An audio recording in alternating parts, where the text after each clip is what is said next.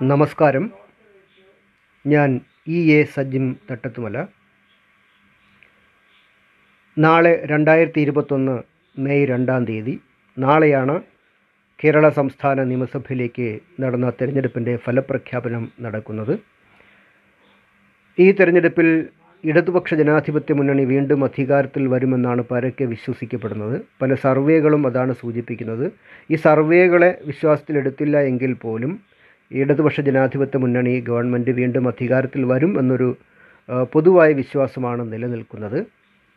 അങ്ങനെ ഇടതുപക്ഷ ജനാധിപത്യ മുന്നണി ഗവൺമെന്റ് അധികാരത്തിൽ വന്നാൽ ഇവിടെ കോൺഗ്രസ്സിന് അല്ലെങ്കിൽ യു ഡി എഫ് സംവിധാനത്തിന് ആകെ എന്ത് സംഭവിക്കും എന്ന് ചോദിച്ചാൽ കോൺഗ്രസോ കോൺഗ്രസ്സോ അല്ലെങ്കിൽ യു ഡി എഫ് സംവിധാനമോ അങ്ങനെ ഒരു തിരഞ്ഞെടുപ്പിലെ പരാജയത്തോടു കൂടി ഇല്ലാതായി തീരും എന്നൊന്നും ഞാൻ വിശ്വസിക്കുന്നില്ല. കാരണം കോൺഗ്രസ് പ്രത്യേകിച്ച് അങ്ങനെ തകരേണ്ടുന്ന അല്ലെങ്കിൽ ഇല്ലാതാകേണ്ടുന്ന ഒരു പ്രസ്ഥാനമല്ല. അതിന് കേരളത്തിൽ വ്യക്തമായ അടിത്തറയുള്ള ഒരു പ്രസ്ഥാനമാണ്. അപ്പോൾ അതുകൊണ്ട് തന്നെ കോൺഗ്രസ് അങ്ങനെ ഇല്ലാതാകാൻ പോകുന്നില്ല. അങ്ങനെ ഇല്ലാതാകേണ്ടുന്ന ഒരു പ്രസ്ഥാനമാണ് കോൺഗ്രസ് എന്ന വിശ്വാസവുമില്ല. അവർ തോൽവിയുടെ പാഠങ്ങൾ ഉൾക്കൊണ്ടുകൊണ്ട് പുതിയ അനുഭവ പാഠങ്ങൾ ഉൾക്കൊണ്ടുകൊണ്ട് കൂടുതൽ കരുത്തോടെ അടുത്ത തിരഞ്ഞെടുപ്പിലെങ്കിലും അധികാരത്തിൽ വരുവാൻ വേണ്ടി ശ്രമിക്കും. ജനങ്ങൾക്കിടയിൽ അവർ നല്ല പ്രതിപക്ഷമായി പ്രവർത്തിക്കും എന്നാണ് നമുക്ക് പ്രതീക്ഷിക്കാവുന്നത്. അങ്ങനെയല്ലെങ്കിൽ അവർക്ക് വീണ്ടും ഇതുപോലെയുള്ള തിരിച്ചടികളായിരിക്കും നേരിടുന്നത്. പക്ഷേ എന്തായിരുന്നാലും ഈ തെരഞ്ഞെടുപ്പിൽ ഇടതുപക്ഷ ജനാധിപത്യ മുന്നണിയുടെ വിജയത്തോടു കൂടി ഇടതുപക്ഷ ജനാധിപത്യ മുന്നണിയുടെ മുഖ്യ എതിരാളികളായിട്ടുള്ള കോൺഗ്രസ് സംവിധാനമോ അല്ലെങ്കിൽ അവർ നേതൃത്വം കൊടുക്കുന്ന യു ഡി തകരും എന്നൊന്നും വിശ്വസിക്കാൻ ഞാൻ കൂട്ടാക്കുന്നില്ല. അതുപോലെ തന്നെ കേരളത്തിലുള്ള മറ്റു പല പാർട്ടികളുണ്ട്. അതിൽ ബി ജെ പി ഉണ്ട്. അതുപോലെ പോപ്പുലർ ഫ്രണ്ടിന്റെ എന്താണ് എസ് ഡി പി ഐ അതുപോലുള്ള സംഘടനകളുണ്ട്. അപ്പോൾ ഈ ബി ജെ പിയും എസ് ഡി പിയും ഒക്കെ ഇന്ന് കേരളത്തിൽ വളരെ ശക്തമാണ്. ബി ജെ പി അവിടെ അത്രയും ഇല്ലെങ്കിൽ പോലും എസ് ഡി പിയും പോപ്പുലർ ഫ്രണ്ടും ഒക്കെ തന്നെ പല മേഖലകളിലും അവരുടെ ശക്തി തെളിയിച്ചു കൊണ്ടിരിക്കുന്നതാണ്. അപ്പോൾ അവരാരും തന്നെ തകർന്നു പോകുമെന്ന് വിചാരിക്കുന്നില്ല. കാരണം നമ്മുടെ സമൂഹത്തിൽ നിന്നും ജാതിയും മതവും വിശ്വാസങ്ങളും ഒക്കെ നിലനിൽക്കുന്നു എന്നുള്ളത് കൊണ്ട് തന്നെ ഈ ബി ജെ പി പോലെ അല്ലെങ്കിൽ എസ് ഡി പി പോലെയുള്ള വർഗീയ സംഘടനകൾക്കൊക്കെ തന്നെ ഇവിടെ വളരാൻ കഴിയുന്ന ഒരു മണ്ണ് ഇവിടെ ഉണ്ട്. പക്ഷേ പൂർണമായും കേരളത്തിന്റെ ഒരു സാക്ഷര കേരളത്തിന്റെ ഒരു സാമൂഹ്യ അന്തരീക്ഷത്തിൽ അവർക്ക് അത്രയധികം വളർച്ച നേടാൻ കഴിയില്ല എങ്കിൽ പോലും നമ്മൾ പ്രതീക്ഷിക്കാവുന്നതിൽ അപ്പുറത്തേക്ക് ബി ജെ പി ഒക്കെ ഇവിടെ വളർന്നിട്ടുണ്ട്. അതുപോലെ എസ് ഡി പി പോലുള്ള സംഘടനകളിവിടെ വളർന്നിട്ടുണ്ട്. അവരും ഇതോടുകൂടി ഇല്ലാതായി കളയും എന്നൊന്നും ആരും വ്യാമോഹിക്കേണ്ടതില്ല.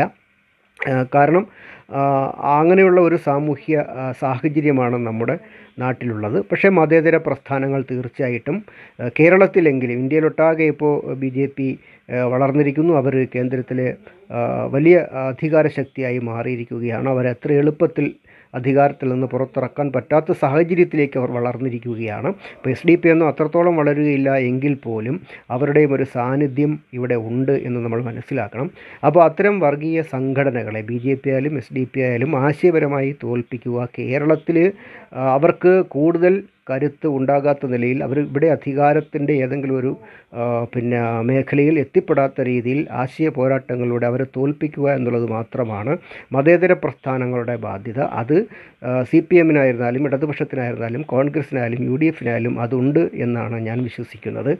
അപ്പോൾ അതുകൊണ്ട് അവരെയൊന്നും ആശയപരമായിട്ടല്ലാതെ ബി ജെ പിയോ അല്ലെങ്കിൽ എസ് ഡി പിയോ ഒന്നും തോൽപ്പിക്കുവാൻ സാധിക്കുകയില്ല. തീർച്ചയായിട്ടും കേരളീയ സമൂഹം വർഗീയ സംഘടനയുടെ വളർച്ചയിൽ അത്ര ആഹ്ലാദിക്കുന്നവരല്ല.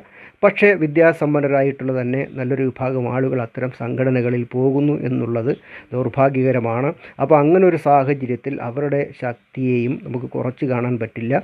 അവരും ഈ സമൂഹത്തിൽ നിന്ന് ഇടതുപക്ഷ ജനാധിപത്യ മുന്നണി തിരഞ്ഞെടുപ്പിൽ ജയിക്കുന്നതോടുകൂടി അവരും ഈ സമൂഹത്തിൽ നിന്ന് ഇല്ലാതായി കളയുമെന്നൊന്നും വ്യാമോഹിച്ച് കളയരുത്. കാരണം നമ്മുടെ രാഷ്ട്രീയ സാമൂഹ്യ അന്തരീക്ഷം എന്ന് പറയുന്നത് ഏത് തരത്തിലുള്ള സംഘടനകൾക്കും വളരാൻ വളക്കൂറ് നൽകുന്ന മണ്ണാണ്. ഏറിയും കുറഞ്ഞും ഈ സംഘടനകൾക്കൊക്കെ തന്നെ ഇവിടെ വളരാൻ സാധിക്കും. ഇപ്പോൾ തന്നെ വെൽഫെയർ പാർട്ടി എന്ന് പറഞ്ഞ് ഒരു പാർട്ടി ഇവിടെ വന്നു. ആദ്യം അവർ വലിയ ശക്തിയൊന്നുമല്ലായിരുന്നു. പക്ഷേ ഇപ്പോൾ തിരഞ്ഞെടുപ്പിലൊക്കെ തന്നെ സ്വാധീനിക്കാൻ പറ്റുന്ന തരത്തിലേക്ക് അവരും വളർന്നു വളർന്നിരിക്കുന്നു. അതും യഥാർത്ഥത്തിൽ ഒരു വർഗീയ സംഘടനയാണ്. അപ്പോൾ ആ നിലയിൽ വർഗീയ സംഘടനകൾക്കൊക്കെ തന്നെ രാഷ്ട്രീയത്തെ മതവുമായി കൂട്ടിക്കുഴയ്ക്കുന്ന സംഘടനകൾക്കൊക്കെ തന്നെ വളരാൻ പറ്റുന്നൊരു സാഹചര്യം ഇന്ത്യയിൽ എവിടെയുമുണ്ട് എന്ന് തെളിയിക്കപ്പെട്ടിരിക്കുന്നു. അത് കേരളത്തിലും ഉണ്ട്. പക്ഷേ കേരളത്തിൽ വിദ്യാസമ്പന്നർ കൂടുതലാണ് എന്നുള്ളത് കൊണ്ടാണ് അവിടെ അത്രത്തോളം അത്തരത്തിലുള്ള സംഘടനകൾക്ക് വേരുറപ്പിക്കാൻ കഴിയാത്തത്. പക്ഷേ എന്നാലും അവർ നമ്മുടെ പ്രതീക്ഷിക്കുന്നതിനപ്പുറം വളർന്നു കഴിഞ്ഞിരിക്കുന്നു എന്ന് നമ്മൾ മനസ്സിലാക്കണം. കാരണം ഈ സംഘടനകളിലൊക്കെ തന്നെ പ്രവർത്തിക്കുന്നത് നിരക്ഷര കുട്ടികളൊന്നുമല്ല.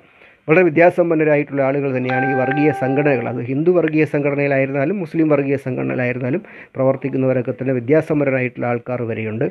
അപ്പോൾ അതുകൊണ്ട് അവരെല്ലാം ആശയപരമായി തോൽപ്പിക്കുക എന്ന് പറയുന്ന ഒരു ബാധ്യതയാണ്. ഭരണമുണ്ടോ ഇല്ലയോ എന്നുള്ളതിനപ്പുറം ഈ നാട്ടിലെ എൽ ഡി എഫിന്റെയും യു ഡി എഫിന്റെയും മുന്നിലുള്ള പ്രധാനപ്പെട്ട ഒരു ധർമ്മം എന്ന് പറയുന്നത്. ഭരണം ഉണ്ടോ ഇല്ലയോ അല്ലെങ്കിൽ ഭരിക്കുക എന്നത് മാത്രമല്ല അത്തരത്തിലുള്ള ശക്തികൾക്ക് നമ്മുടെ രാഷ്ട്രീയത്തിലുള്ള അല്ലെങ്കിൽ അവർ അധികാരത്തിൽ വരാനുള്ള സാധ്യതകളെ ആശയപരമായി തന്നെ തോൽപ്പിക്കുക എന്ന് പറയുന്ന ഒരു ദൗത്യം തീർച്ചയായിട്ടും എൽ ഡി എഫിനുമുണ്ട് അതുപോലെ യു ഡി എഫിനുമുണ്ട് എന്ന് ആ രണ്ട് മുന്നണികളും അതിലെ അതിലെ ഉൾപ്പെടുന്ന രാഷ്ട്രീയ പ്രസ്ഥാനങ്ങളും ഒരുപോലെ തന്നെ മനസ്സിലാക്കേണ്ടതുണ്ട്. അതുകൊണ്ട് ഒരു തിരഞ്ഞെടുപ്പോടുകൂടി എല്ലാം ആ, അധികാരത്തിൽ വന്ന കക്ഷി ഒഴികെ ബാക്കിയുള്ള കക്ഷികളെല്ലാം തന്നെ നാശോന്മുഖമായി പോകും എന്നുള്ള വിശ്വാസങ്ങളൊന്നും ആരും വെച്ച് പുലർത്താൻ പാടില്ല. ഇവിടെ ആര് ഭരിക്കുന്നു എന്നതിനപ്പുറം നമ്മുടെ സമൂഹത്തെ ഗ്രസിച്ചിരിക്കുന്ന അല്ലെങ്കിൽ നമ്മുടെ സമൂഹത്തെ ആകെ തന്നെ ഭിന്നിപ്പിലേക്ക് നയിക്കുന്ന തരത്തിലുള്ള പ്രവർത്തനങ്ങൾ രാഷ്ട്രീയത്തിൽ മതത്തെ കൂട്ടിക്കലർത്തിക്കൊണ്ട് നടത്തുന്ന മത തീവ്രവാദ അധിഷ്ഠിതമായിട്ടുള്ള രാഷ്ട്രീയത്തെ ആശയപരമായി തോൽപ്പിക്കുക എന്നുള്ള ആ ദൗത്യം എൽ ഡി എഫ് ഒ യു ഡി എഫ് ഒ മറന്നു പ്രവർത്തിക്കുവാൻ പാടില്ല. ഭരണം ആര് നടത്തിയാലും അവരെ പ്രതിപക്ഷത്ത് നിൽക്കുന്നവർ വിമർശിക്കും. വിമർശിക്കാനുള്ള സ്വാതന്ത്ര്യമുണ്ട്. വിമർശിക്കണം. അങ്ങനെ ക്രിയാത്മകമായൊരു പ്രതിപക്ഷമായിട്ട് പ്രതിപക്ഷ സംഘടന മുഖ്യമായിട്ടുള്ള പ്രതിപക്ഷ സംഘടന പ്രവർത്തിക്കണം. അതോടൊപ്പം തന്നെ ഇങ്ങനെയുള്ള ഒരു രാഷ്ട്രീയ സാമൂഹ്യ ഉത്തരവാദിത്വം ഈ മതേതര പ്രസ്ഥാനങ്ങൾക്കുണ്ട് എന്ന് മറന്നു പോകാതിരിക്കണം എന്നാണ് ഈ ഒരു പോഡ്കാസ്റ്റിങ്ങിലൂടെ ഈ പ്രക്ഷേപണത്തിലൂടെ എനിക്ക് സൂചിപ്പിക്കുവാനുള്ളത്.